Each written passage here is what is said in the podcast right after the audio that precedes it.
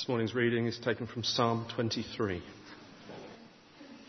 The Lord is my shepherd, I lack nothing. He makes me lie down in green pastures. He leads me beside quiet waters. He refreshes my soul. He guides me along the right paths for his name's sake. Even though I walk through the darkest valley, I will fear no evil. For you are with me. Your rod, your staff, they comfort me. You prepare a table before me in the presence of my enemies. You anoint my head with oil. My cup overflows. Surely your goodness and your love will follow me all the days of my life, and I will dwell in the house of the Lord forever. This is the word of the Lord. This morning in Psalm 23, we move from the sheep pasture to the banqueting hall. You prepare a table for me in the presence of my enemies. You anoint my head with oil. My cup is full and runs over. You prepare a table for me. And if this, Psalm 23, is a psalm of King David, King David, then this is a table prepared fit for a king. It's the table for one greater than the king. It's the table of the King of Kings and Lord of Lords. But it's no ordinary table. Do you get those words? It's a table prepared in the presence of my enemies. Uh, so, what's that about? Well, I want to suggest that first of all, it's about a place for us where we can be welcomed and where we can be fed. In the midst of all the battles of life, here for us is a place where we can sit down, be fed, refreshed, even with all the battles going on around us. There's a space specially for us with our name on it at the table of the kings. And to emphasize just how welcome we are at that table, the king himself comes and stands in front of us and anoints our head with oil, the oil of his spirit. Do you remember how uh, Jesus was in the house of that rich man, uh, Simon? And do you remember what uh, Jesus said to Simon when the woman came and anointed his feet uh, with uh, precious ointment? And Simon looked down on the woman and said, Well, what a waste, and how dare Jesus let a, a woman like that touch him? And Simon looked at, uh, Peter, uh, Jesus looked at Simon and said, Simon, I came into your house as a, as a guest.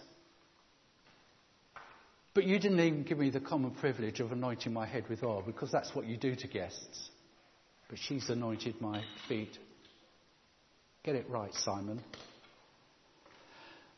But anointing, you see, was that mark of acceptance, that mark of welcome. You're my guest at my table in my house. And that's what God does to us. And that anointing uh, would not be done by a servant. It wouldn't be done sprinkled on from the side. It wouldn't be done from the back. It would have been done face to face. And God Himself looks us in the face this morning and anoints our head with oil and says, You're welcome at my table. And there's something special about face to face, isn't there? It's something about being known and recognized and seen for who we are, not treated as someone in the crowd, but known for ourselves. And, and there is a sort of security in it too. I heard a story uh, just this week uh, of a young father, actually, whose wife had died sadly young. And the father and the son had gone to the funeral. And that night, the father, because he asked him to, uh, laid next door, uh, next to his very young son, uh, in his bed to help him get to sleep. And in the darkness, uh, the little boy put out his hand to his father and touched his father's face. And he said to his father, Daddy, is your face turned towards me? And the father said, Yes, my face is turned towards you. And the little boy said, Well, if your face is turned towards me, then I think it's okay to go to sleep now. And when God turns his face towards us, as he does, as he welcomes us to his table, there is recognition, there is peace, and there's a certain security as well. At his table, the king turns his face towards us and says, Come and sit and eat. I don't know about you, but I think if I'm honest, I, I, my relationship with God is, is too often sustained by fast food and cheap snacks. And maybe even junk food. And yet, deep down, I know that there is a banquet waiting for me. If only I will sit at that table and let the king feed me. A friend of mine uh, was once going through tough times. She was, felt she was being pulled in so many different directions, and she didn't know who she was or where she was going, and she even felt she'd got no time left over for God Himself. And then one day, uh, she, it was as though she heard a voice, God saying to her, Listen, haven't you even got time to have a cup of coffee with me each day? And so from that time on, she deliberately made a cup of coffee and sat down and had coffee with God each day. And that restored a sense of balance and purpose to her life and gave her a core peace just there each day. Not a banqueting table, but a coffee table, a place of rest and restoring and settling. But more than that, there is this tradition that, that if you're a guest at a table in the Middle East, then your safety and well being, from the moment you're in the house, the moment that you're at your table, your safety is the responsibility of the host. So, what's this about in the presence of my enemies? As well as welcome, as well as refreshment, as well as nourishment, here's a place of safety in the midst of my enemies. I don't know how vulnerable you sometimes feel because I think God's protection can come to us in, in all sorts of ways, sometimes quite remarkable ways. I'm going to make a jump now because Anne is, has just come back uh, from a trip with compassion. And uh, Anne, tell us where you've been and, and, tell us about one remarkable incident that uh, happened while you were on your trip. Yes, um, I was with in with the Canadian team, I went to El Salvador in Central America. And um, it was the thing that impacted me the most um, was not only that the people there are dealing with all the appalling awfulness and hopelessness of poverty, but also they are living in a very real, dangerous place um, with the issues with the gangs, which are endemic in El Salvador. Um, before we left, we were told under no circumstances were we to wear anything with the number 13 or the number 18 on it, as these are the numbers of the gangs. And they come from, from the States, actually, from a very poor part of Los Angeles, and that's another story. Um, so we didn't wear anything with um, those numbers on it. And we had dinner the first night with three of the pastors of, and their wives of the projects we were going to visit. And I had the privilege of being on a table with a pastor called Edwin and his wife, um, Eve. Evelyn, that's it. And um, during the course of the conversations, we had a whole evening with them, which was brilliant. Um, Edwin was telling us about um, the circumstances when one of the children, one of the boys in his uh, church, in, his, in our compassion project, was um, abducted by one of the gangs. So he made investigations as to how to go and speak with the gang leader in order to bring this child back. And so he goes to meet this gang leader, and um, the gang leader at one point brings out a gun and puts it to his head. And he says to Edwin, You realize I have the power of life and death over you in this moment. And Edwin's astonishing reply was, No, you don't. God has the power of life and death over me. So the gang, man, gang leader put the gun to his head again, fired three times, but it failed. And in, probably in frustration and anger, he then fired at the ground and it worked. And I think there are many stories like this um, of God's power, of his authority. And um, what is interesting is that the government is corrupt, the, the police, the army, whatever, the gang members don't respect anybody in authority. The people they do respect are the church. And in fact, the only way you can you cannot be, once you are a gang member, the only way you can stop being a gang member, short of being shot and killed, is to be a Christian and be able to prove it. And there's a thought. Thank you, Anne. For, shall we um, thank you to Anne for all she's brought back uh, there will be a time later on to hear a fuller account of Anne's trip, but that just seemed to fit that here at God's table there is protection. But you might be saying, well, uh, Anne's story is wonderful, uh, but I don't live like that and I don't have those sort of enemies. What sort of protection do I need at God's table? Uh, what about the enemies that we all carry within us? Uh, what about those enemy voices that constantly tell us, I'm not good enough? What about those enemy voices that uh, say to us, You're no one special, why should God bother with you? What about those enemy voices which says, I'm not a welcome guest, I'm simply an impostor and a gatecrasher here. What am I doing here? What about those enemy voices of busyness or anger or frustration or bitterness? What about the enemy voices of illness and pain? What about that big enemy voice which says, I've got no time, I, I, I must get on? But here at the Lord's table is protection and feasting, even in the midst of all our enemies, outside or inside us. But we find it really, really hard, don't we, to believe it could be true. Can it really be true for me? Can it be really true for you that here at God's table there is welcome, peace, and feasting? Surely I've got to do more than that than just sit down and be looked after. Now, as many of you know, uh, George Herbert's uh, poem uh, describes wonderfully that uh, inner wrestling. Is this really for me? Can it really be God's voice to me? So this morning, uh, we're going to have that poem uh, read to us.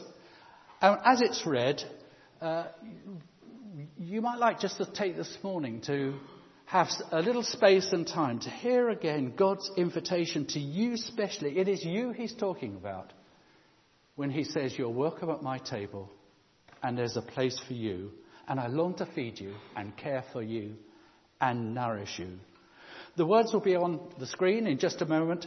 Uh, if you'd rather read them, they are actually printed in the news sheets so if you'd rather follow the words uh, as they're read uh, in the news sheet, it's on the inside left-hand page of the news sheet uh, this morning. But here's just this video, Love, by George um, Herbert.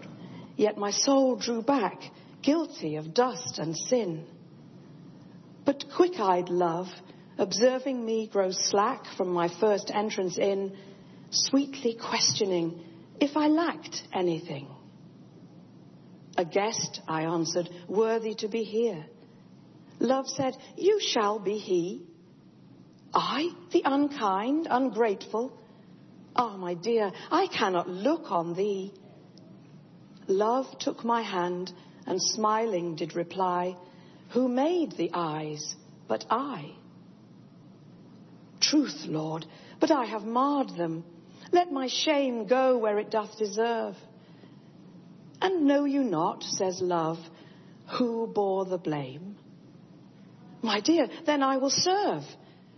You must sit down, says love, and taste my meat. So I did sit and eat.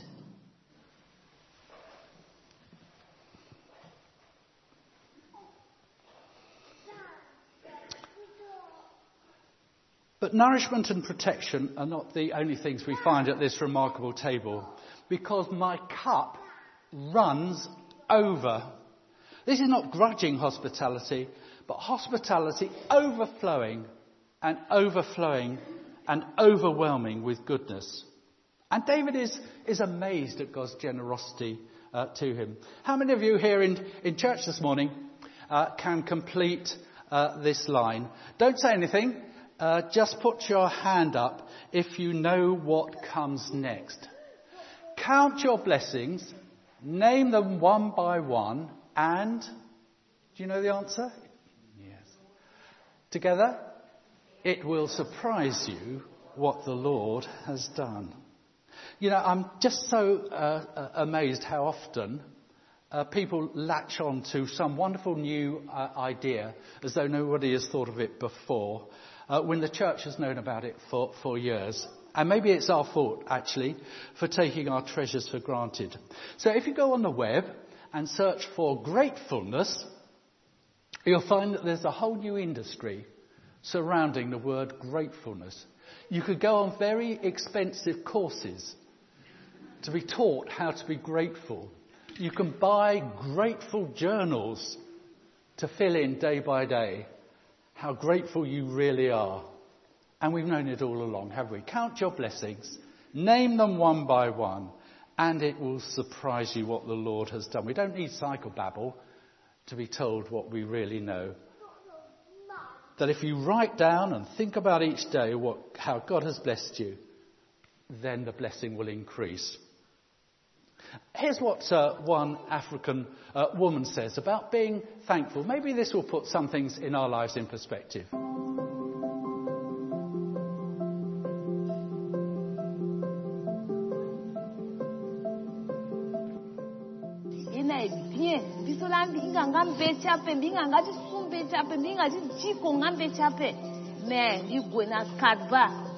Molasso, being at Isabel, qu'était bricot. Et puis que dit qu'autant de petits à pas peindre. À ça, je parle là, sont déjà chef ten. Nayati église. Vraiment, mon ami, gamingi. Quand il a pris, à Tati Sango, chaud, on va faire quitter, puis que l'Ueda. Et dans l'église, il y a un autre, il y a un fayaka, il y a un cahier, il y a un batanam, il because cause bisa ekole apeso asambi nzo na ape me tonga le ti mbi azi mbi kono mbi ga wale awe mbi te ba komo san ba ti mbi ala hinga mbe ti aga nzoni na lege ti hingango mbe ti so mbi hinga mbi yeke ka ye amu na mbi lege ti tene mbi diko nginja kango ye ti mbi mbi yeke diko nginja pendre. Kame na zi na le ti mbi donc mbi yapu na iri ti chef ni gba ti so mbi hinga ti jiko So, having heard uh, Yolanda's uh, story, I wonder now if we can cope with just uh, one minute of uh, op- Oprah. It was the single most important thing I believe I've ever done. So every day, for years now, I've written down five things to be grateful for. And you have to write them down. It's very different than just saying, oh, I'm grateful for today. You have to physically write them down because there's power in the words. Even simple things like fresh flowers or somebody holding the door open for me. So when you wake up in the morning and you consciously look for things to be thankful for, what happens is if you go through the day thinking about the five things that you're going to do in the evening, you are more alive and receptive to the goodness that comes in your life. Because sometimes it is as simple as somebody holding the door. One time it was just two squirrels eating. I said, I better write that down. so when you allow yourself to feel gratitude in the present moment, in the now, what I promise you is that the spiritual dimension of your life begins to change. It opens up, it expands, and you just grow with it. That is the truth. If I ever spoke, it was the single most important thing I believe I've ever done. I guess uh, the contrast in lifestyle between uh, those two ladies couldn't be greater. And that's why I played them. Uh, because I, I guess if I know you at all, we're somewhere in the middle. We don't know extreme poverty, and we we're not as wealthy as she is, I guess. But we live somewhere in the middle. But isn't that all the more reason to just check, am I really as grateful as I should be for all that I, I have uh, been given? I, I, I, confess I'm probably left to myself a, a, a, more of a glass half empty sort of person. Uh, the, the, I can see the problems quicker than I can see the blessings. That's why I love Jean so much because she's a very much glass full uh, person, even glass completely full. When Debbie was talking the other week about the traumas of living like a hamster on a wheel, do you remember it? Jean turned to me and said, Well, at least the hamster was getting exercise.